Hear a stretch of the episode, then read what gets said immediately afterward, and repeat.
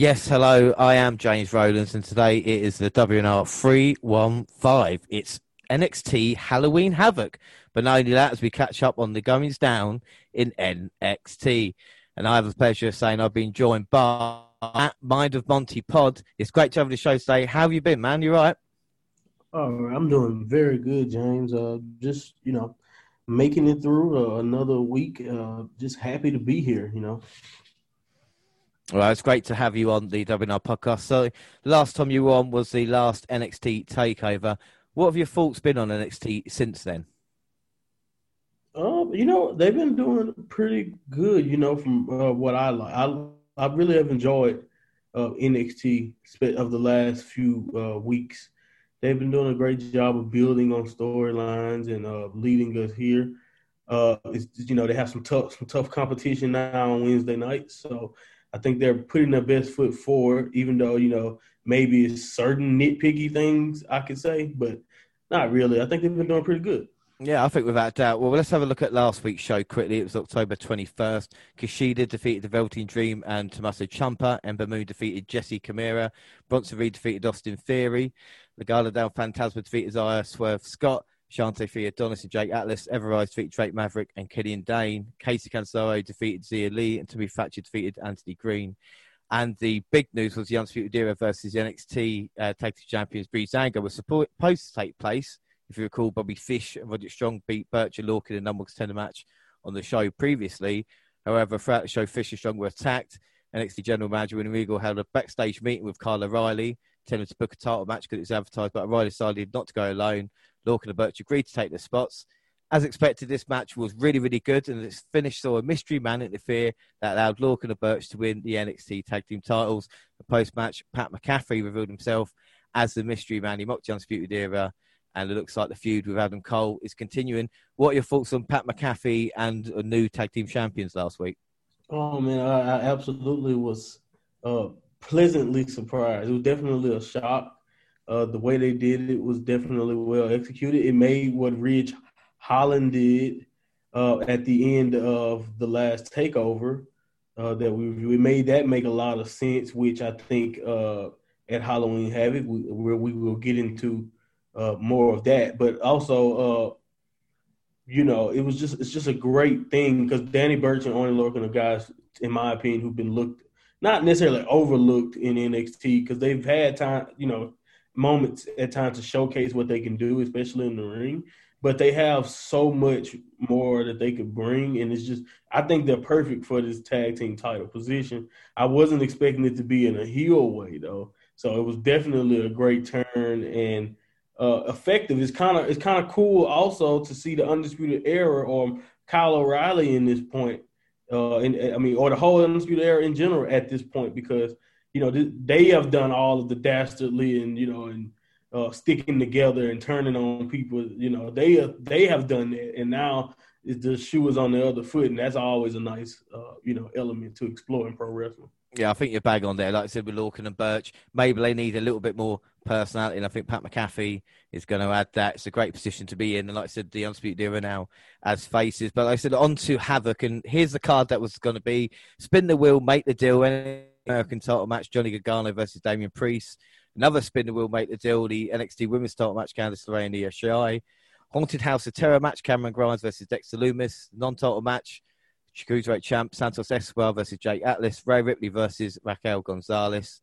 Uh, and of course, our host was Shotzi Blackheart. Um, should this have been a takeover? And what were your expectations for the event before it started? Uh, my expectations were high just based off the fact that they named it Halloween Havoc. Uh, I think even though uh, it has been a while since the last Halloween Havoc has ever uh, been, you know, aired or or anything, I forgot what the exact number, but it's been a while uh, since. Uh, I think it's one of those cult classic WCW brands that if you're a wrestling fan, especially a wrestling uh, uh, fan of, of the late '90s, you, you, or just WCW in general, you know about the Halloween Havoc brand. So I think they had to bring it based on that. Now, as far as the card being strong enough for a takeover, it definitely pales in comparison uh, uh, to mo- to like some of the stack takeovers that we have experienced. I think it's definitely more of a just a really, really exciting episode of NXT instead of being a takeover per se. But uh, you know, having the big championship match uh, to start it off and to finish it uh, definitely made this not your ordinary NXT show. Yeah, I think without a shadow of a doubt. Well, we get a creepy intro, and then our host, Shotzi Blackheart, literally makes sparks fly from an electric chair by the wheel in what's supposed to be one of her four costume changes for the night. It's a Frankenstein get up to start. Uh, the thoughts on the intro, well, it's been 20 years, and what a way to set the tone for Halloween Havoc. I thought Shotzi was great, and the opening video uh, was creepy, and what we did. The second uh, I was impressed by, and I loved the orange ropes as well. What were your thoughts when you first saw the set of Halloween Havoc? Did you think, good, they've nailed this? Yeah, I love this the the aesthetic. I think it, it did a really good job of uh, capturing, like you said, that creepiness, the the Halloween feel. Uh, and Shotzi was a perfect host. She set the tone, and and every outfit change fit what she was doing at the time, and it made sense. I really think that they nailed the, uh, her presentation. Her presentation, uh, while uh, you know the pay per view or the show was going on, it was definitely great. I like the uh, inflatable uh, pumpkin uh, that I think Johnny got rid of really pretty quick, really quick. I think if I remember it right, but uh, yeah. Uh, I liked it. It was a nice touch. Uh, you know, uh, I know what they were going for, and I think also within the circumstances. Now, does it compare to uh, some better sets you've seen? Probably not. But within the circumstances of being in the CWC, uh, it being still uh, us being in a pandemic, I think they did really good with this set. I think without a shadow of a doubt. And we get on to the action. The first match was Johnny Gargano versus Damian Priest for the North American title. How do we get here? Well, least two men know each other very well. Priest won the North American title at TakeOver 30 and allowed a match involving Johnny and, of course, beat him at TakeOver 31. Uh, what are our thoughts on Hill Gargano, the story he's going with and just trying to win both championships? And what are your thoughts on Damian Priest? Do you think he's improving as a good guy? Uh, definitely. I, I believe uh, his presence, he feels more like a like a star. Like I think uh, earlier in his when he was uh, the Damian Priest character, he was definitely doing a good job of getting heat, but it was he didn't really feel special. It was the Baron Corbin comparison. I think since he's turned babyface, you're disrespecting him if you name him if you compare him to Baron Corbin. He's not that dry to me, or King Corbin. He's not that dry to me as King Corbin's character come comes off as. Sometimes I think he has shown in his look and the, the entrance was beautiful uh, for this match, and he just looked like a superstar. Not only the rock, a rock star, but definitely uh, like he looked like somebody that WWE can put on some of their bigger stages and bigger set pieces in the future. Like it, I think uh, he's definitely coming to his own uh, since turning babyface. Well, I was about to say the entrances were absolute fire, weren't they? Priest looked like a star. I, I am going to take the words out of your mouth. He just the, the whole presentation. We get a, a live uh, Axeman playing the Archer of Infamy in for the uh, the first match. I wasn't too sure about the pumpkin. It wasn't maybe as well made as WWE ones. And then, like you said, as soon as Johnny came out and popped it, I thought, no, right there, you, they're saving expense then. uh, Johnny, yeah, they, they they went a little cheap. Yeah, exactly. I mean, you know, pays the bills. You don't want to spend too much. Well, Johnny was dressed as Beetlejuice, and we had spin the wheel, make the deal. Uh, Shotzi spins it, and it's a Devil's Playground match, which is no DQ pinfalls count anywhere. And we get onto the action. Gargano fights his way free, takes out the champ's knee, and sends him into the ring steps. The challenger goes under the ring, grabs a kendo stick. By the time he gets to Priest, the archer has his nightstick. They swing on each other as we go to an ab break. Well, it's picture in picture, but unfortunately in the UK, it is just an ab break back. Priest stumbles back to the ring where he gets his nightstick back and blasts Johnny with it on the apron. The champ hits South of Heaven, but Gargano kicks out. They're back to the outside where Johnny counters an attempt to send him into the uh, fence plexiglass. Then he hits a slice of bread on the steps. Now, we know Damian Priest has got history on those stairs, don't we? so oh, Painful history. uh, imagine, man, I don't you know, tough, man. That's all I got to say. Tougher than me. Those a couple of bumps that I don't know if I would I would agree to take. well, it was like we had that, and Priest managed to get the shoulder up after the pinfall attempt. He then comes back and slams Gargano on, with, on the announce table with the broken arrow, which the announce table did not move on that one. They brought they brought through the graveyard, and when a skeleton pops out the coffin, Johnny super kicks it, which I think was really fun. He then uses the fire extinguisher and sends the champion to loading bay door, slams a wheeled crate full of rubbish into him as we go to another break. When we return, the champion's in control, and is trying to escape the set. Johnny gets control, beats down Priest with a metal trash can, but takes a moment to yell at the wheel. Again, really, really nice moment. Uh, and then as he's on the stage, he um, sets up for the reckoning, but then someone in a Grim Reaper costume appears with a steel bar. His attack puts Damian down, and Johnny uses the wheel to run up for a DDT. The Reaper's back and has a gun, tombstone, which Johnny blasts the champ with, knocking him down to the floor. Johnny crawls in for the cover. One, two, three. We have a new champion. I thought the closing sequence with Johnny, the way he interacted with the, the wheel, and the bump Priest took onto there looked like it killed him. I thought I was really, really impressed with the closing sequence.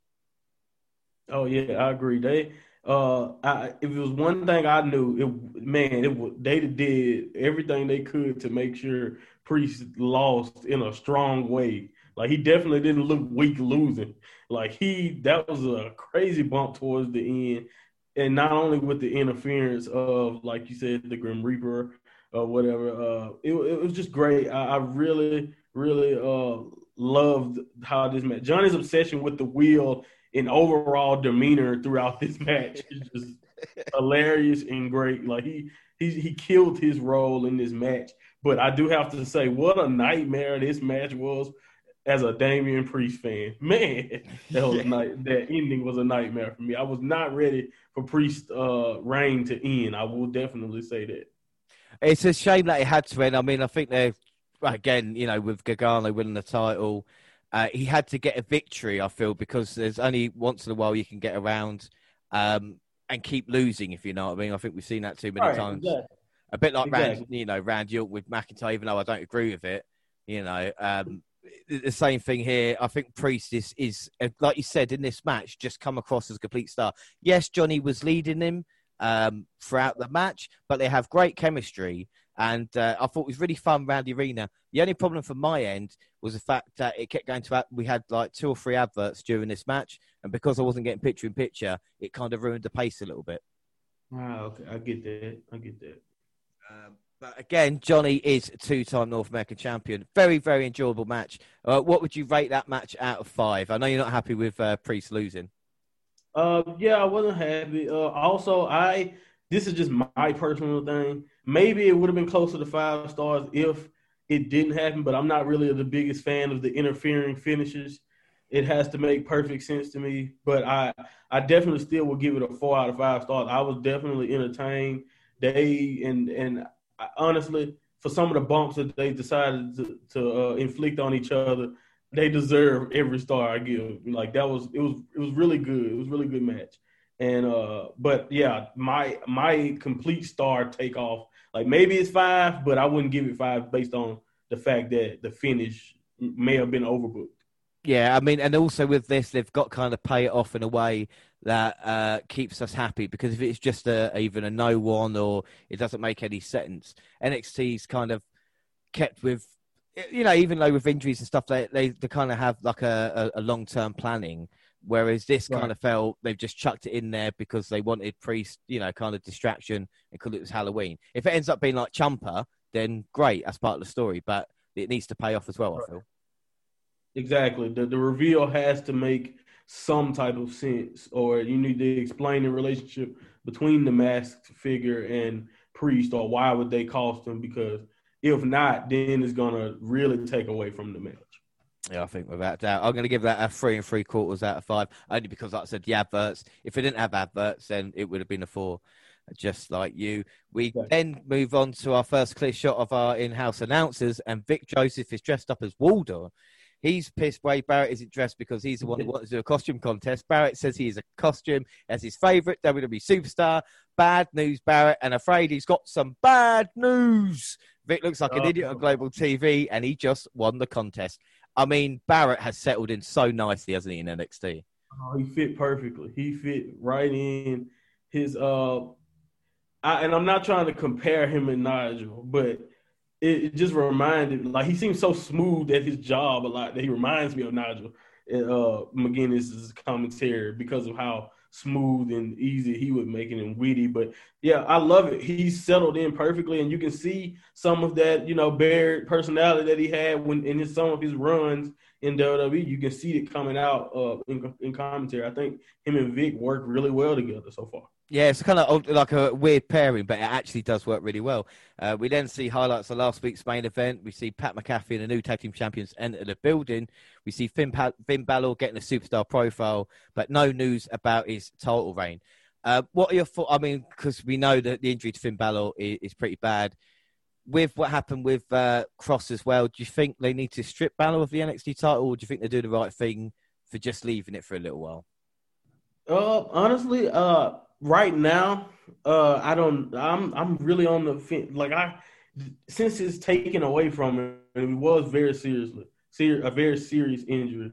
Uh, I don't see why not. But I also understand not wanting to do this all over again because they just went through it. If you count, if you see what I'm saying with Kross, so I kind of understand wanting to wait it out.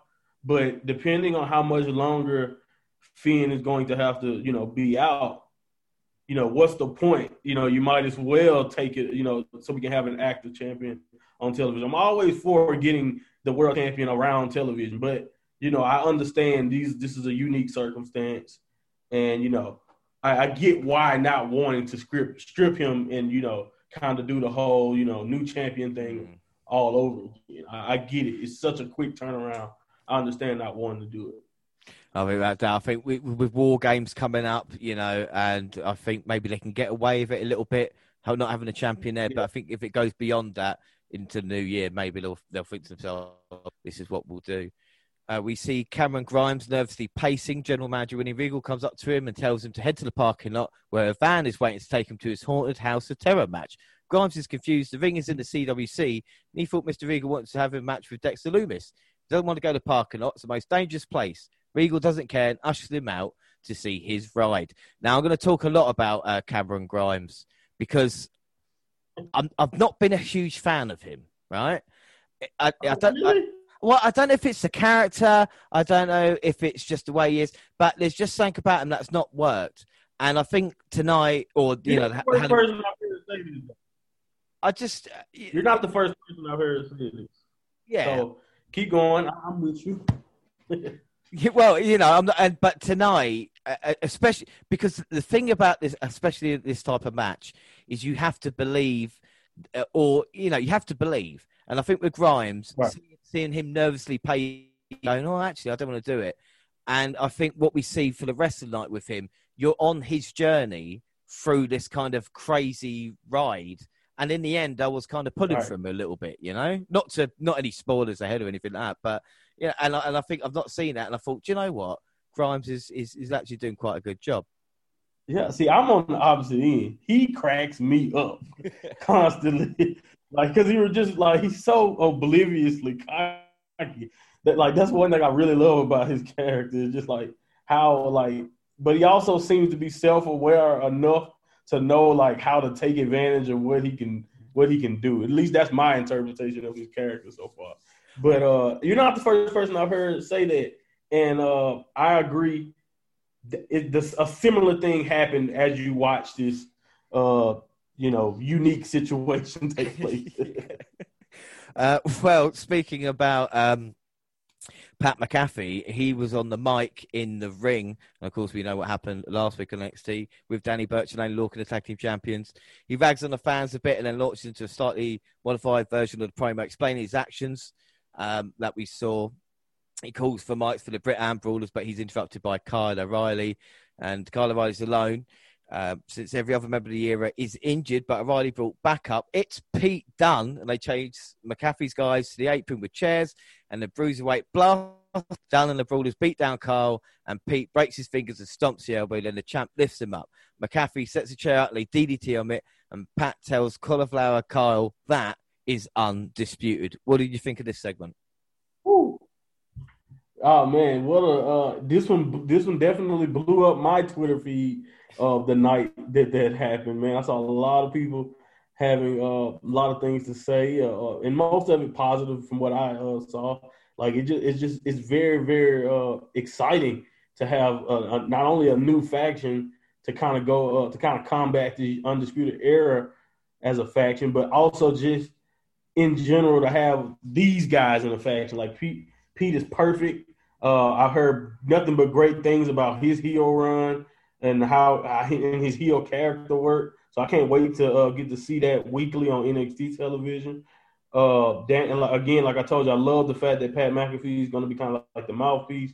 He's uh, he's very very good at at uh, at, he's he's very entertaining for someone who's not you know, originally in from the business, he's really, really good on the mic. That's one, and obviously in his match with Adam Cole, he's capable in the ring too. So, uh, also, I I wanted to consider if Ridge Holland would be in this group. Now, it didn't really seem like it the way Pat kind of talked about him, but would he be in this group uh, post injury, depending on how long this group was to stay around? That's also an interesting addition. He can be the muscle of this group, and you know, now you can maybe take this this group potentially to go against Imperium or other like it, it's just it's nice things. It's just it all it did was get my wrestling, you know, juices flowing. If you see what I'm saying, my mind was going at the possibilities of how good this possibly be. So this possibly can be. So uh, I loved it. I loved every second of it. And Pete Dunne looked great. Uh, yeah. I think that's also been on the internet a lot, and he deserves the credit. He whatever he did in quarantine was he did the right thing. Perfect. It was perfect. Follow his uh, example. yeah, I think I think without doubt. I mean, as I said, there's a lot of things to cover just with this one thing. First and foremost, we should hate Pat McAfee, but damn it, that was a good promo, and his association with Lorcan and Burch. Great. Yeah, it will only help him. And I loved it. He managed to explain the whole situation, which made sense. And it wasn't kind of dumb or anything like this. He said it in his own way where you kind of bought into it. You thought, yeah, that makes sense actually. And like I said, Dunne yeah. is a guy, 700 days of NXT UK champion. We were lucky enough to see him uh, defend that championship. And a heel Dunne is quite possibly just the, the scariest dude ever because the joint manipulation and he just doesn't stop. And, you know, Walter is, is, is a champion who's kind of dominant champ, but Dunne – even for a guy his size, you know, like you have to go back to like a, I don't know, a Taz or, or someone like that back in the day for when he came out as champion, you thought whoever the challenger was, he's going to make it. And and I think, like I said, the association with with Burch and Lorcan, and even if you get Holland in, and then you can push McAfee out as like the manager and actually have them as a foursome. Like you said, it just ticked every box, didn't it? You know. Oh yeah, it worked out perfectly. Like it, it definitely, like you said, I love the uh, explanation. Also, like that's one thing that I will say to the WWE. Sometimes they they'll lose you in the storytelling of the explanation of why certain things are happening. You don't really understand why this happened. This one, like you said, I have no, you know, questions about it. It made complete sense and they all make sense together. That's also an important thing. Like you're just looking at them, this fits perfectly. And not only that as well, but let's remember um, Roderick Strong turned on Pete Dunne when they were a tag team to join the Undisputed Era. So if anybody questions why Pete Dunne done that, you've got two years of kind of story of saying he stewed on it and now he's come back to make his, you know, point. And if it leads to a War Games match between, you know, McAfee's team and the Undisputed Era, then that's going to be fantastic, you know? It will, it will be fantastic. And also, see, that's the only thing, that's probably the only thing. If I want to nitpick, my only problem would be is Kyle O'Reilly should have remembered that. Like, I don't understand why he thought Pete was completely on his side in that situation. That was the only thing. Like, he walked forward. He, for some reason, had a mind lapse and just thought Pete was just to do the right thing, apparently. But yes, Pete in like in a storytelling sense, it made complete sense for Pete to be to, to turn on him at that moment because mm. it actually made more sense than it did for him to help. yeah, without a shadow of a doubt, I think it was brilliant. Uh, we then head backstage, and Mr. Regal sends Grimes outside. A van rolls up with a zombie in a passenger seat, and Michael P.S. Hayes, dressed in orange and black, in the back. The Freebird cuts a Badstreet USA promo on Grimes, then stretch off, nudging Cameron into the van. Grimes says he hates rednecks as we head to a commercial. This was brilliant. At this moment, I'm having so much fun watching this program. You know. Oh, I agree. It was. This is why I. If if it's one thing that I will definitely say about it, and I'm not even the biggest Halloween person. I'm not. I really don't like the holiday is what it is. but it's it's just really not for me, honestly. But I was into this, and I was entertained at every moment. So they they definitely wrapped me right around their finger. well, we'll move on to our next match, and it's Jake Atlas versus Santos Escobar. And how did we get it? Well, Santos has dominated the cruiserweight division. Atlas was the latest to try.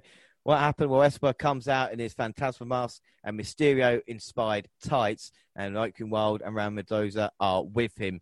Uh, we've seen Seth Rollins' tribute uh, to Rey Mysterio, but I think definitely this one because it is show. It, I think it shows Mysterio's kind of um, kind of size and the history to go into different generations now. Like I said, Santos is what one or two generations after, and it's inspired it. And I think this was a lovely tribute as well. I agree. It was perfect. And I also think it fit. I loved it when Seth did it, but I loved it even more on Santos Escobar because also you have to think about his character. His character is all about restoring, you know, uh, the legacy and the of, of of luchador wrestling. So like of him paying homage to Rey Mysterio is even deeper than just Seth Rollins you know, kind of being petty because he was fighting Rey's uh, son. Yeah. So, uh, you know, that that connection right there just makes it even uh, better, and it was just perfect. I agree. That was a very nice thing to see, especially uh, on a, on a Halloween Havoc stage, which is where he debuted the yeah. uh, the purple Phantom gear. So yeah, I just great. I just thought it was really really cool. And then we get a quick kick at the bell that puts the cruiserweight champ in the driver's seat, running double knees in the corner as Escobar is just talking trash while kicking ass. That fires Jake up. He hits the cartwheel DDT, but Wild puts the champ's foot on the bottom. Jake with a tope that takes out Legado del Fantasma. He fights him, but Mendoza puts on the loaded lucha mask from a headbutt. This sends Atlas back in for the Phantom Driver. Uh, what were your thoughts on this match? Uh, I, I uh, it was really, in my opinion, now you want to talk about an example that this was more of a television NXT. I think we both can agree that this wasn't dramatic or good enough to be on a takeover, in my opinion. Uh, like his match with Isaiah Swerve Scott was a completely different style of drama and you know back and forth that this match was. This match was a little bit quicker and uh, again simple, a simple, a simple premise of Jake Atlas just being outnumbered. So uh, this felt more in line with it being a regular NXT episode uh, match, and uh, it established like it shows more dominance for Santos Escobar, and uh, you know his his uh legat the, the, you know the group that he's in, mm-hmm. but uh the match in quality wasn't anything special, and I gave it a two and a half out of five basically just because it just seemed like something that I could see on any NXT episode. Yeah, I would have to agree with you there. I think I'm going to have to give that a two and a half out of five. But there's no doubt Santos is really smooth. I like the character. There seems to be this confidence at the moment. We've seen it with kind of Andrade and um, and others as well. Santos has, has, honed his craft. He's come to WWE now. Um, and uh, like I said, if Legado del Fantasma are treated right, they can have a huge impact on NXT. But they need serious threats and they need people to challenge. Like I said, the Swerve uh, match was brilliant because it was a guy we thought actually could get the job done. Uh, we've got to build up the cruiserweight division in NXT. I think. I, I agree hundred percent. I think if they, uh, you know, add more depth to the to the division or to the uh, pool of worthy challengers is only going to make them look better as they thwart them off with their tactics or uh, also, this another thing. He has the numbers advantage over everyone. So the more cruiserweights or you know possible contenders will also threaten the whole entire group more because right now they're able to go three on one with almost whoever uh, you know he's fighting.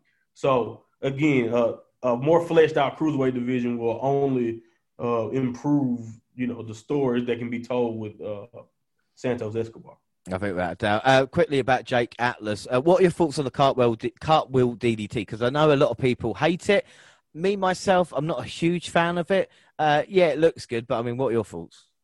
Yeah, I was about to say it. It, it looks good, and I, I like. Uh, I, I like the concept of it. It's not a bad finisher either. Uh, I, I, can understand why people don't like it, but you know, uh, the thing that really gets him gets me a lot of times is that it's now the cartwheel DDT.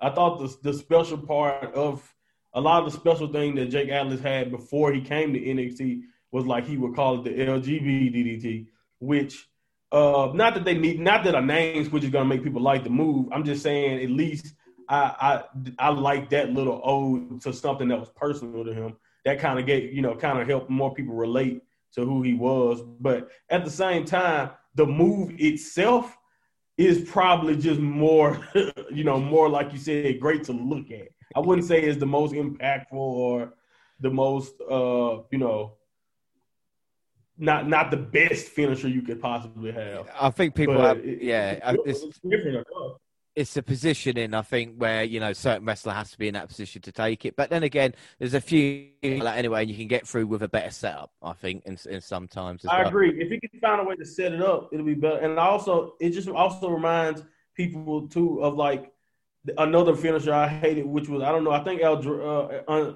Alberto used it, uh, especially in his second run. And this is when the guy basically has to hold himself up just to get stomped on in the corner, if you see what I mean. Yeah, it's kind of like you said, basically need the cooperation to do it. So yeah, I understand the criticism of it, but it's, it's a couple of moves Sorry, probably should be eradicated for looking like yeah, yeah. you know, they're helping. if we're doing that, then a leg yeah. drop and an elbow drop, you know, as finishing moves. Yeah, no more Spanish flies, guys. No more Spanish flies. We get a video Ember Moon talking about Dakota Kai's attack last week. She puts over Kai's development and says she has a sick kick, but she's not going to light the receipt. Uh, Blackheart's back and tells us the scares have just started. The Haunting House of Terror is next. And after a break, we see a Rivera looking Shotzi kick to the, this night's cinematic match. So it's Grimes versus Lumis. How we got here? Well, this feud was started in a backstage segment when Grimes asked Lumis a question. Lumis just stared at him like a freak. This led to Grimes costing Lumis his shot for the NXT North American title, and Renee Regal made this match for Halloween Havoc. I mean, it's fair to say Dexter Lumis's confusing character.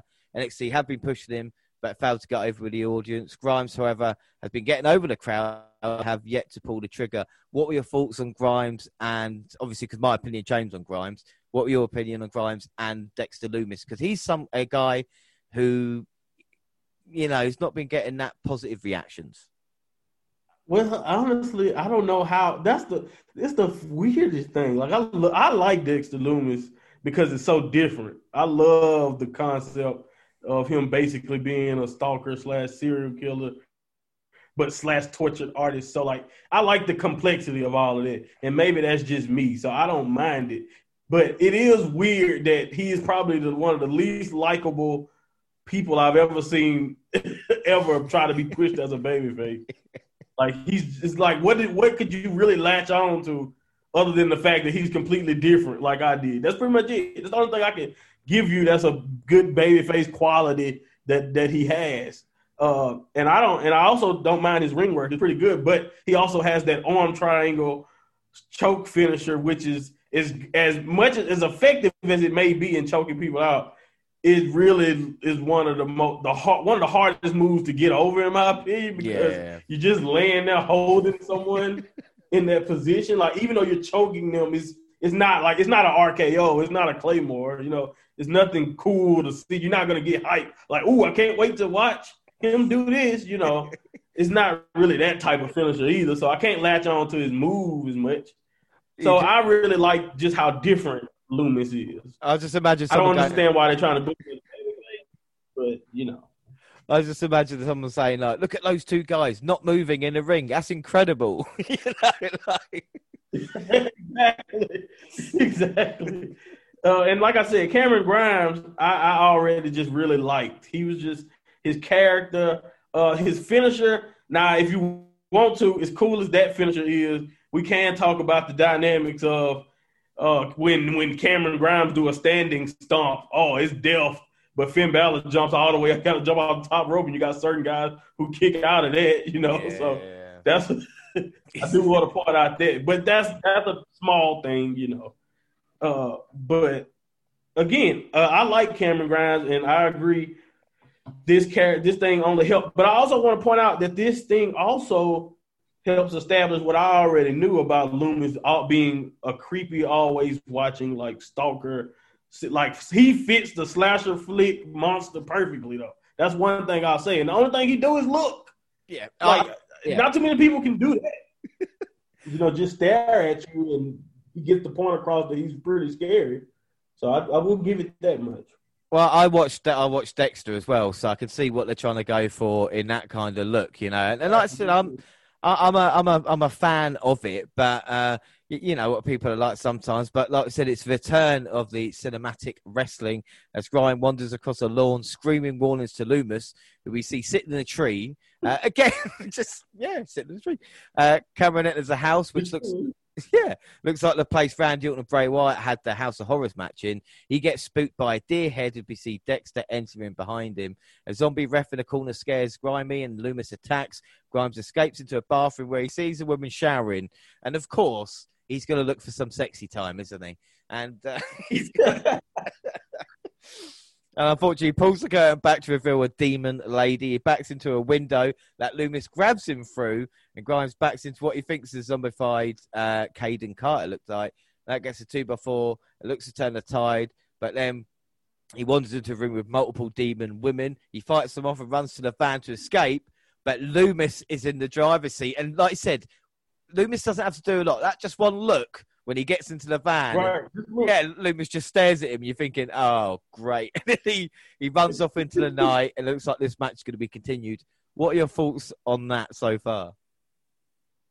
Okay, first of all, uh, they they were perfect for this cinematic style, and uh, again, like I just said, Lumis not having to do much, don't have to say anything. Lumis doesn't even have a weapon. He's not even like most slasher slasher flick, you know, uh, monsters who got like a like Jason has the machete or whatever, you know, the hook that some of them have, whatever it is. He doesn't even have a weapon. He's scary just looking at you. So uh, I will say he fits that perfectly. Cameron did not get consent to uh, try to, uh, to to try to make his pass at the contortionist demon lady.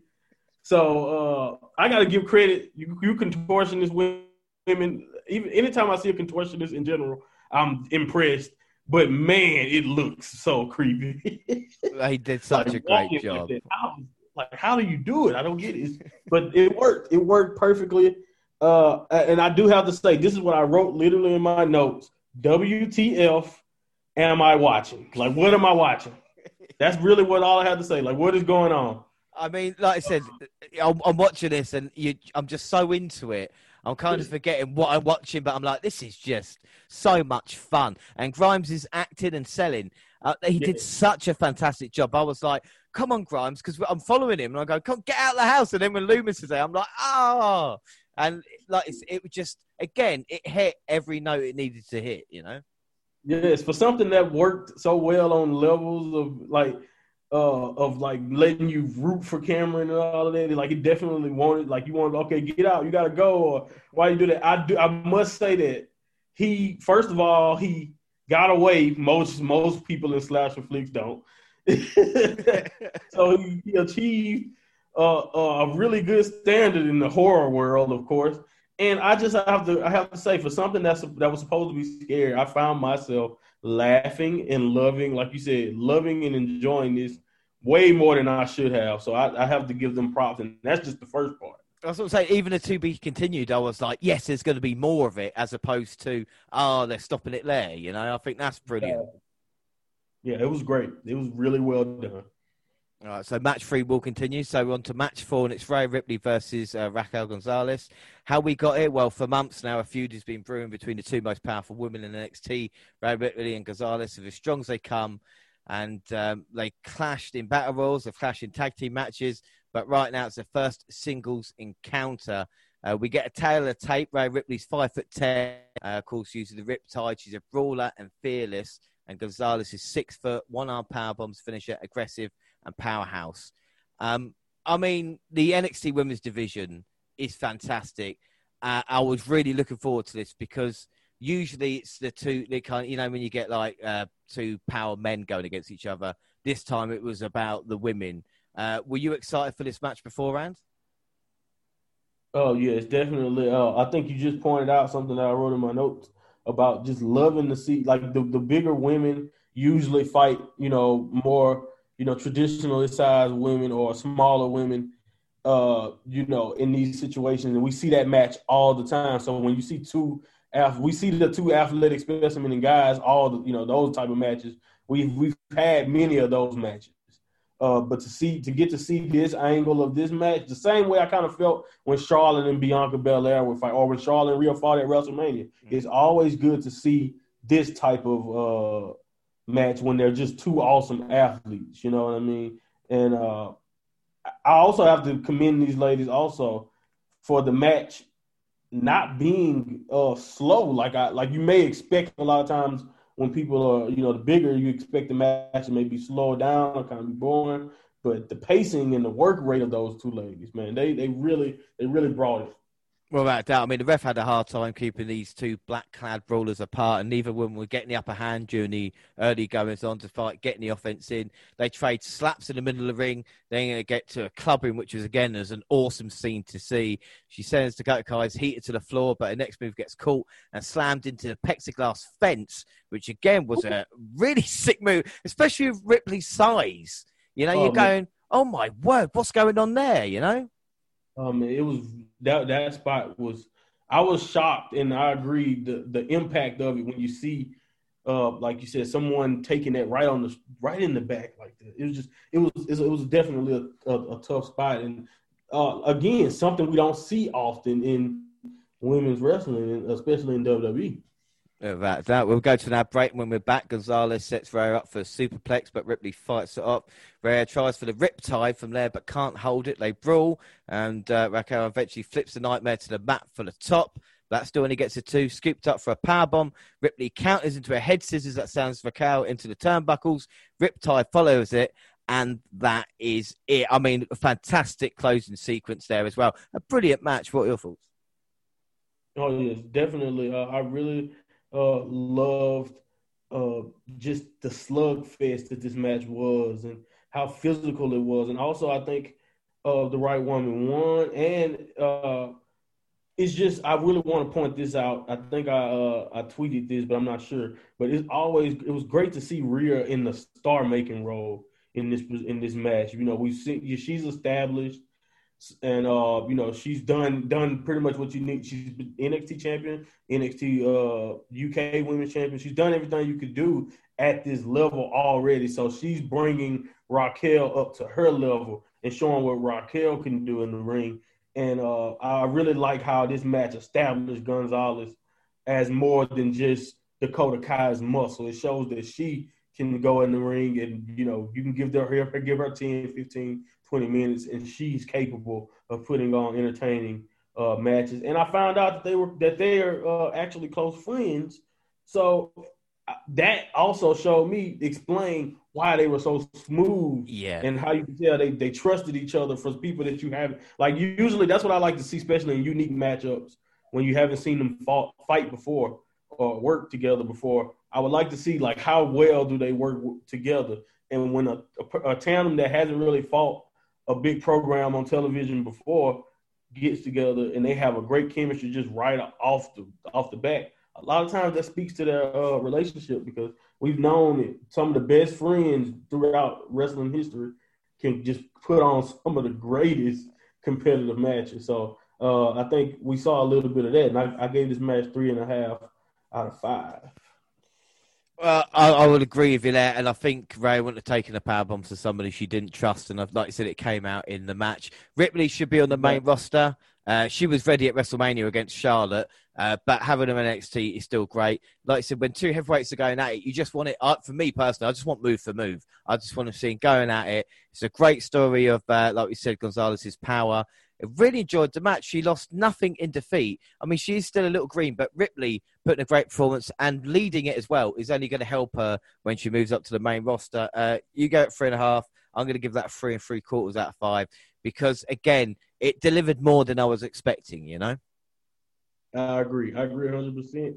I thought it would be pretty good, but was not expecting it to uh, be the roller coaster it became. Like I, for example, looking at the cards, you you couldn't tell me that Santos and Atlas wouldn't be better than this. Yeah. Uh, maybe just just just glancing at the card, but watching the way it went out, they definitely put on a much better performance in my opinion than that match. Yeah, I think without a doubt. Well, we then see Grimes running down a deserted road to the CWC as we go to a break. And then we get back. Drake Maverick is dressed as Hulk Hogan and Cutler promo is interrupted by Mackenzie Mitchell. He gets caught between the Giant and the Yeti, and then the Shockmaster comes through the curtain. That's Killian Dain, who refuses trip like Drake set it up. They run down all the stuff Drake's planned that he puts on the helmet as Dain laughs at him and he trips over. Uh, well, Drake is fantastic in a ball pairing, but this had a little bit of everything as well, didn't it? Oh yes, it was great to see not only uh, we like you said, Drake has established not only in WWE but everywhere uh, Drake has been, he has been been able to be hilarious in ways that like I I, I love Drake Maverick. He's always going to be able to crack me up. He's just he's great at it. But to see Killian Dain, to see the references to the Yeti or the shock, like Shockmaster references in general, if you're a, uh, if you're a hardcore fan, in my estimation, especially if you have a knowledge of uh, of wrestling, the Shockmaster just seeing that gear can make me laugh because all I think about is the uh, is poor John Tenta uh, in, in that situation. But uh, uh, it was just great. It was great. Uh, even even and this is and this is me personally. This is my personal thing. I don't even acknowledge Hulk Hogan as Hulk Hogan anymore. I just call him Terry. So even the fact that Drake, the fact that Drake can make me laugh dressed like Terry, is just shows you how much I like Drake Maverick. I, I, think that is yeah. I think that is the best thing. Uh, the thing about Maverick that just makes him so goddamn likable. Uh, we then move on to our next. Oh well, continue our next match Cameron Grimes versus Dexter Lumis. He's in a up being pursued by the zombie demon girls. He backs into the ring where Lumis slides in behind him. The fog machine is working overtime, and then Dex is hitting his big moves. Uh, a spinebuster ends a brief. Grimes come back and the zombies come to Lumis' side as he enters the ring. One is driven off with a cave in, but another comes up behind while another, I think it's Kacy Catanzaro, climbs Lumis. And I'd say climb. I can't really do it justice because it looks so freaky, didn't it? You know. Oh my goodness, that was the anything but just a, a normal jump on the back. Like she looked like she looked like she was infesting him in a way. like that's the way that the movement. It was that like erratic and it, it, it, looked it looked gnarly. It definitely looked gnarly. He then throws her onto Grimes. He hits the outside slam and locks into silence. Uh, Dexter Lumis wins, and then zombies crawl towards the unconscious Grimes as Lumis stares into the camera while the end appears in the on the screen. Um, again, thoughts on this? I have to say, uh, the only criticism that I have for this entire thing I just got one question for Cameron Grimes. Why would you go back to the only place, the only other place that Dexter would know to find you? You guys work together. So why would you go back to the CWC? like if I want, if you want to look at it from like a from an outsider's point of view, if you're really trying to get away, like no, you don't go back to, to the place that set you this up in the first place. But anyway, like I'm just saying, if my workplace sent me to a place that that, that ended up looking like that and Dexter tried to kill me, I'm not going back to work. I'm, going to send a very, very strongly worded email. That's what I will send about current work conditions. Exactly. But... right. Exactly. They may get a subpoena. I mean, right. Yeah. Lawsuit or something like that ain't right. You know, you're, you're in trouble. You, but... but uh, I think the thing. But, uh, I, I do have. Huh? Go ahead. Well, I was about to say with Grimes, it made me want to see more of him. I mean, he gave everything he could in that to kind of sell it as you know you could have had like to talk about a shockmaster moment, but this was kind of for a cinematic match for it to be so silly. Grimes, I think, pulled it in, and we took I took it seriously because of him. You know. I agree 100%. He sold it every step of the way, genuinely looked scared uh, through the entire uh, cinematic process. I, I, I really liked it.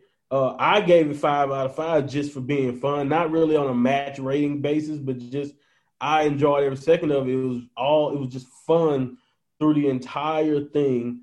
And uh, I just have to say this: I also love the fact that when Dexter won and he stood up and kind of just uh, with the contortionist or the women around him like that, the imagery was just perfect. Like he, like I don't, I don't, I don't think they know how much he fit that. It's scary how much he fit that role. like he just, it, it was perfect. It, it, ended perfectly. So yeah, I said it, the the match itself was everything that we expected. Uh, I'm going to give that a four and a quarter out of five. I know you gave it five out of five. I think it was, like you said, a fantastic uh, sequence and match. You know. I agree hundred percent. Definitely. Uh, it, like I said, it clicked all the bells for me. I if you can make not only make me laugh and everything can make sense in what was going on, uh, you know, other than a few little things maybe, uh, it's perfect, especially in cinematic format like that. I think without a doubt. So uh, we move on, and up next, Ciampa cuts uh, a fantastic promo about facing Dream next week and saying NXT is different. It's not the same as he remembers. Uh, I, I, I, really, really enjoyed Ciampa. Uh, again, is he a guy that should be up on the main roster now, or do you think he just fits NXT well? First of all, I, I really also loved he was speaking the truth in that promo. It was really, I, I really, really liked it. I was invested in that promo uh, a lot. But do I think uh, he? I think he's just NXT through and through. I mean, I would love it. Let's just be honest. He deserve it. He's ready for it. He would kill it on either brand uh, if if he's allowed to do what he you know does best. That's the problem with anybody in NXT though right now who comes up. Will they be allowed to do what we have seen that they have proven that they could do on NXT television on the main roster? And that's the problem. Like, cause even even as much as I love Tommaso Ciampa now as a character, one year on the main roster, he could be completely different. He can just be Ciampa instead of Tommaso Ciampa. And then we're wondering, oh my goodness, what is going on? And you know, now he's shorty Ciampa or something. It's, it's just like they can just. It's so much that could possibly happen once you go to the main roster. So uh, I think he's perfect for NXT. I think he would kill it if the situation is right. But you know, a lot of things go into the situation being right on the main roster. So I don't know, but I think uh, he definitely would deserve to be on the main roster. I think that I think he is uh, a main event player. And speaking of main event, it is the main event next, and it's Io versus Candice LeRae for the NXT Women's Championship. how did we get it? Well, Shirai betrayed LeRae on June in 2019 uh, before beating her in a great match to take over Toronto 2. They faced off two months later. And then again at Takeover recently with a new attitude, Candice still come up short. The promo video for the main event were awesome. Uh, what are your thoughts on Io Shirai and Candice LeRae before this match? Just love the uh, the history. They they uh, you know they're gonna do call, but they did callbacks in this match to their long uh, you know history. I, I I think the world of both of these uh, women for completely different reasons. Like Io, like I said once before, badass, cool, just just great, just a just a just the coolest character for both. Like that's the reason why her heel turn on Candice LeRae really didn't last long at all because she's so cool that that heel turn turned her right back babyface quickly. It didn't take that long after the program uh, with Candice LeRae to where she was pretty much back being adored by the fans. And Candice LeRae, just first of all, every match she has, she's gonna do something where I'll be like, you know what, she's tougher than me. She's just absolute. She takes unbelievable bumps as you we you we will get into, and also she's just great. Honestly, I didn't think that this would work in this role. I thought she was perfect as the gutsy babyface who overcomes or who comes just short. I thought she was perfect there. But I think this match proves that she can be good on the other side too. I think she still has a little bit more to prove as far as a, a heel on NXT television to see how far she can go. But I think I think you know uh, this match and just her character in general right now is in a really good place, especially along with Gargano's now as champion. And I think leading into the main event with Gargano as champion, it made you think, well, hang on a minute here, maybe it's just written in the oh. stars, you know? I agree 100%. I think that was the reason why Gargano, not, you know, deep. I'm not saying they don't have any long term plans for Gargano. Of course, I hope they do. But I believe that's one of the aspects of why he won because immediately that plants the seed that, okay, Candice LeRae is going to win. Or, and if she doesn't win, wow, you know, what, what is it going to take? I think without doubt uh, the entrances were great, and of course Poppy was there for Io's entrance, and then Blackheart's final spin gives us tables, ladders, and scares. So we get into the match, and the champ attacks at the bell and kicks away for the ring, and follows with a dive. Candice pulls out a table, but there's a bag on it. She dumps it out, and it's a bloody mannequin body parts, and the Ray spooked, and Io attacks with some arms. At first, I thought, "Oh, what's that?" Why are they doing it? And then I thought, well, it is table ladders and scares, so I suppose it's there in the match title, you know.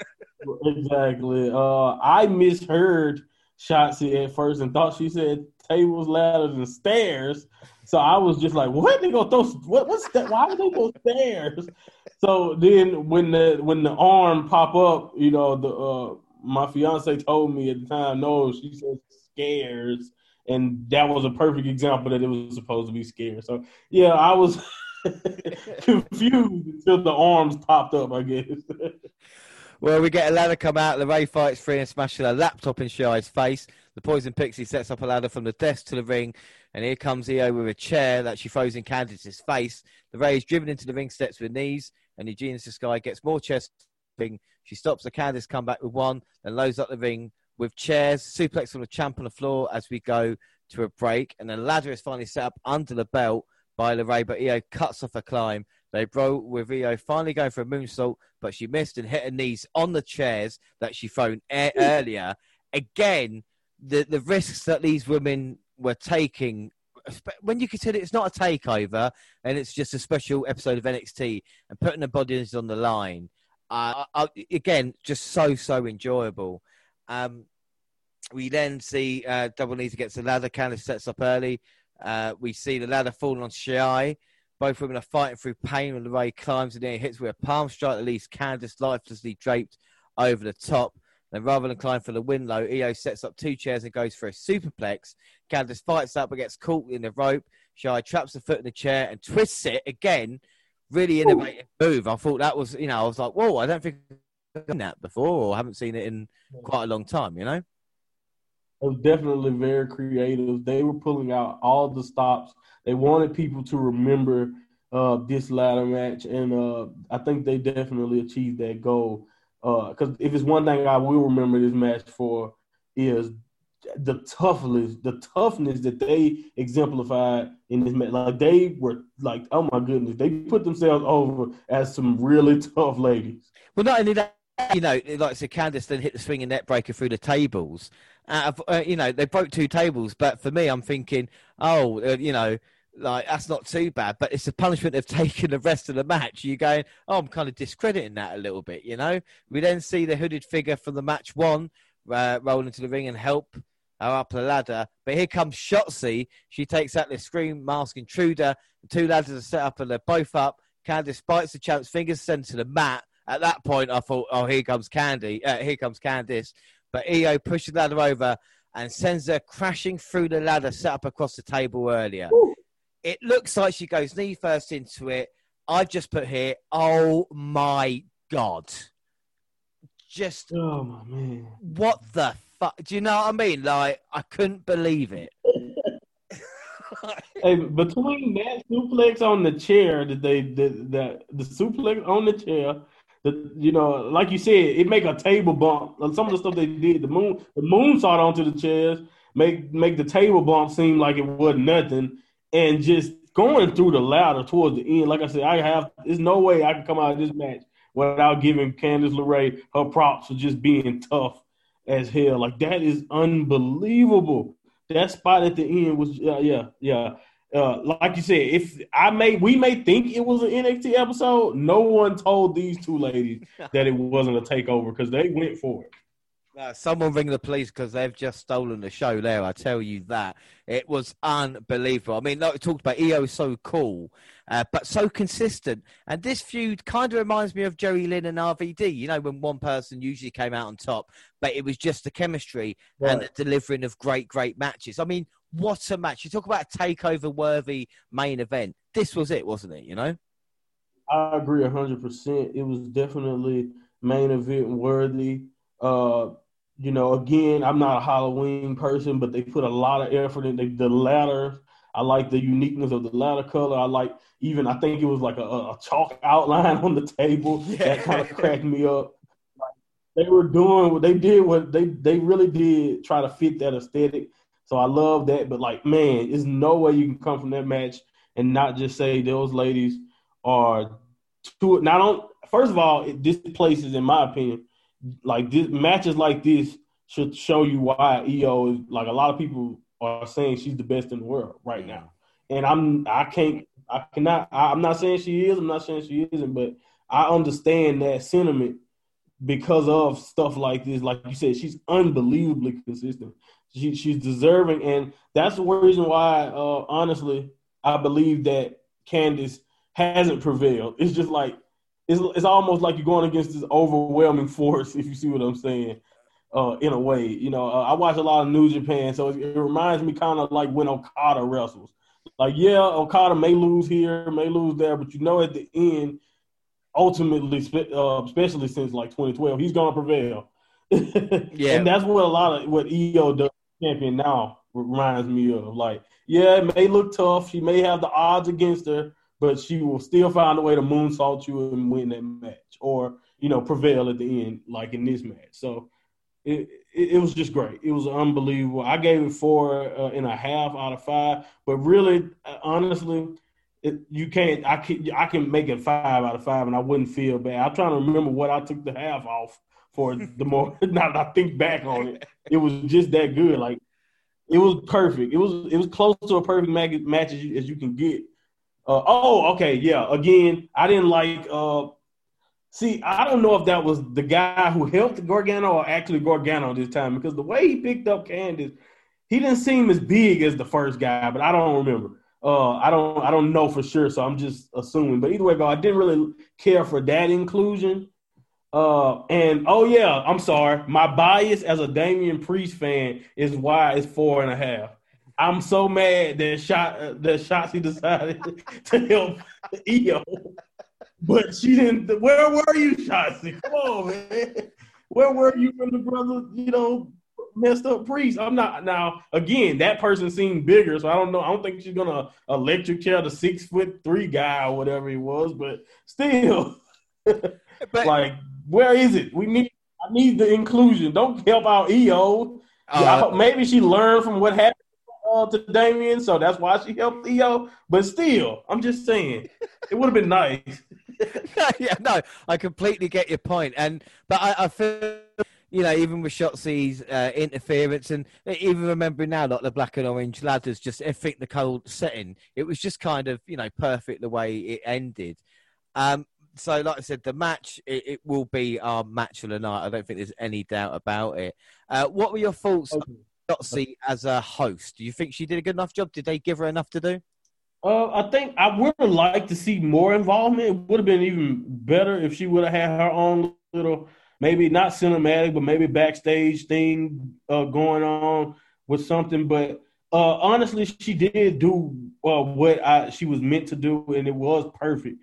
Like her, her aesthetic, everything about it, her actions, uh, the way she fit that whole theme perfectly. And I must give her, must have to say this, she was definitely uh, something like, oh my goodness, she was killing it. Like she was styling in those in those uh, costumes. Like this was a uh, like real like I don't know uh, if you ever watch like award shows. The host a lot of times just they have different outfits uh, for every time they're gonna come out to introduce something, and that's what it felt like, but in a you know Halloween creepy kind of way that fits Shotzi so perfect. It was just, it was just great. It was it was really good. Yeah, uh, but yeah, they always I can always use more Shotzi Blackheart. well, I think you know if uh, overall, if we're looking at kind of our match for the night is going to be uh, the ladder match, of course, the main event. Uh, the man or woman of the night, I'm going to have to give it to Cameron Grimes because, like I said, I've not been a huge fan of his stuff, but it made me want to check out more of him and see what he's up to because he, like I said, I was on his side during the whole thing, and uh, it'll be interesting to see what he can do in the future as well. You know. I agree hundred percent with that. Uh, uh, you know, it's hard for me not to give it to Io or Candice or like just both ladies for surviving, much less putting on that show. Uh, the fact that they, the fact that, as a matter of fact, that's what I'll say. The fact that both of those ladies not only gave us a, that classic match, but survived unscathed that I know of so far, have to give those girls uh, another, you know, whatever you want to say, round of applause, credit, whatever it is. You have to give it to them. They deserve it. I think without a doubt. And I mean, we talk about a rating out. Still, NXT has put on a takeover worthy show to beat AEW, but they used the women's division, which is the strongest in wrestling, and undercard guys on this show. There wasn't kind of massive main event talent, uh, but the way it worked was brilliant. I mean, NXT's problem has been, like I said, long term booking with the injuries. Let's hope Balor can return. Obviously, with Kross, and they can build the men's.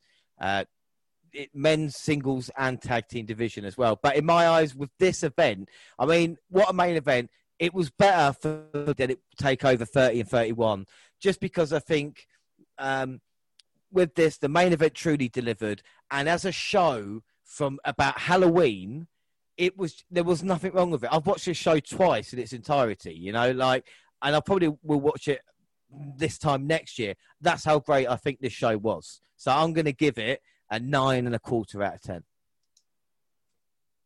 Oh man, what a, what a, what a great rating! That's perfect. Uh, you know what? I will I will have to agree. I may have to say stick more at nine, but definitely uh, with your overall explanation, oh man, it was perfect as far as the theme within the context of when, like you said, if you could watch it again on Halloween, it would fit perfectly it was an all around perfect show. Honestly, this is, and I'm not trying to say I'm just some great Nostradamus or like whatever psychic, but honestly, it's after I watched that show because I watched it all the way through and uh, live that night. I knew it was it would win the ratings, and I had only watched a little bit of AEW at that point. And the only reason why is because that was the first time watching it live where I was watching NXT and they hooked me through multiple commercial breaks to where I was like, I ain't, I am not worried about what's on AEW. I'll watch it because I was recording it, if you see what I mean. Yeah. So I have to say, I have to give NXT that problem because they put a, a, complete, cohesive show that made me want to see, okay, what, what are they going to do next? And that's that. It was just perfect, and from that retrospect, so I have to agree. I give it more of a nine out of ten, but I uh, uh, agree with your takeaway that it, it fit perfectly and it, it, it went it flowed well and it was very in the main event. Come on, that main event you could put it uh, up against many other classic matches in NXT history, and I think it it'll hold its own uh, with those matches. So yeah, I like it. I like that. It was really really good show. I think without a shadow of a doubt, and like you mentioned, the ratings as well. Well, for the first time in several weeks, NXT did score a ratings victory over Dynamite. Uh, Bryan Alvarez said that Dynamite averaged 781,000 viewers during its two hour show, and NXT got 876,000 viewers. Uh, of course, Dynamite was the second to last episode prior to Full Gear pay per view. Of course, a lot took place there, uh, but I think it's no surprise. Uh, finally, do you think? Because a lot of times back in the day with WCW and WWE, WCW were putting on a lot of big shows at that time to try and win the ratings for that week, as opposed to WWF were trying to go along with their story and just trying to build that. Is that a case with NXT and AEW at the moment, where AEW just going about their business and NXT have to, like Great American Bash or Halloween Havoc, have to put these great shows? Is that a problem or is it not? Because if we're getting great show- shows, then what's, what's the problem? You know what I'm saying? Like, what, what are your thoughts? I think barring maybe some injuries in certain situations, uh, the difference here is I don't think uh, NXT is putting on these shows just for the sake of it. storyline wise. Like most of the time, other than uh maybe maybe uh like we said, I think we both talked about NXT Takeover 30, uh the the, the last one before this one. Uh we thought we talked about that kind of seeming rushed at the time and all of that, but I don't believe I still don't believe any of the stories were uh lost in that. WCW lost a lot. Like not only were they trying to put on the bigger shows, they their entire mid to undercard was basically completely glossed over for a while, you know, within that. So that's another mistake they made along with it. I think NXT are trying to put on big shows, but they're they're staying within their stories for the most part, barring like you know the injuries or another thing that AEW just don't have to deal with is call ups. Uh, for the big part of this battle weekly, Keith Lee and people like Keith Lee, Mia Yim, these people were on NXT, uh, you know, going to war against AEW, and now they're on the main roster. Matt Riddle, they're on the main roster now, and that's something that AEW don't have to deal with. So uh, you do have to always take that into account too uh, when thinking about what NXT decided to do to combat Dynamite. But I do agree, some of that is definitely going on because it seems like AEW is more of like in the slow burn story mm. telling. Uh, you know, they more they like the slow burn theirs a lot more than so far what NXT likes to do. Yeah, I think without a doubt. Uh, we do ask everybody what was the better show, uh, and NXT actually won the poll. I think it's the first time in about three months that NXT has actually won the poll, 54% to 46%. A couple of comments. Amish man says NXT has put on a pay per view level event in order to beat AEW, but so what? We really enjoyed it. Uh, Nikki Fan Forever said NXT, but AEW was also good. At WrestleBuzz, so I felt like people vote before they watch both. I think that's true because AEW has won a lot recently. And at Hal Rouse says NXT was not better. Come on, the card was weak compared to AEW. That is what I'm talking about. I, like I said, we love your comments, but it's a difference of opinion. Halloween Havoc smashed it out of the park um, this week. I don't think Agreed. there's any doubt about it. Um, so and I also uh, uh, that I do not think that we always have to uh, jump on the uh, just because one put on a better show this week. That means that you know whatever uh, assertion that most people want to make. If you see what I'm saying, like that's not always the case. You can still enjoy the show if the even if the viewership was lower this week. Like uh, at the end of the day, like you said, the most important thing is we get we get two very high quality wrestling shows on the same night that at the end of the day, as wrestling fans, we all can sit back and enjoy. So we all win, honestly, even uh, when the ratings come out. It's all a victory for us. Wrestling hasn't been this hot. I remember, if you remember the late 2000s to early 2010s period of wrestling, trust me, this is just beautiful for you. Yeah. what's going on now? I I remember those days when you were just forced to watch whatever you know they vomited out there. you know, we got more alternatives now. Like wrestling is killing it. So we should just love the fact that millions of people are, you know, coming together to watch wrestling, no matter what brand it is, uh, throughout the week on Wednesdays now. Yeah, you know, so I think that, get that out. no, I honestly, I think that's a great kind of final point. He said with the WNR, we do both as well. Our next episode is going to be AEW Full Gear, joined by the Ultimate One. But that is it for today. Don't forget, across all social media on Twitter at the WNR Podcast, I'm at the WNR JR. Uh, our follower is at Fullerton Hakeem. Uh, on Twitter, what do you want to plug your Twitter quickly? Yes, at Mind Monty Pod. Uh, my, I'm Monty G from the Mind Monty Podcast. Give us a listen. Uh, we discuss uh, the main roster, AEW, NXT, and New Japan Pro Wrestling, while also giving you a little bit of a taste inside the life of a graduate student who is struggling with trying to not lose his mind. I think that's entertaining stuff right there. Anyway, thank you guys. And uh, check me out if you ever get a chance. Without a shadow of a doubt, check them out. Really, really good stuff. We're across all the Google platforms. You can send us an email, the Dubbing Up Podcast at gmail.com. We're on YouTube, Dubbing Up Podcast, all the latest clips, podcast got the same time on YouTube as they do SoundCloud on your phone, also Stitcher and iTunes where you can download, subscribe, rate, and review there. So that's it. Like I said, our next episode is AEW Full Gear with the Ultimate One. Today I was joined by Amanda Monty. Are you up for coming back for NXT uh, Takeover War Games? Oh, definitely. I I just let me know and we can connect and definitely do a review. I would love to join. Well, it's been fantastic having you on today. I hope you've enjoyed yourself. I've had a blast, and everybody listening as well. I'd just like to say thank you, everybody, and bye. Adios.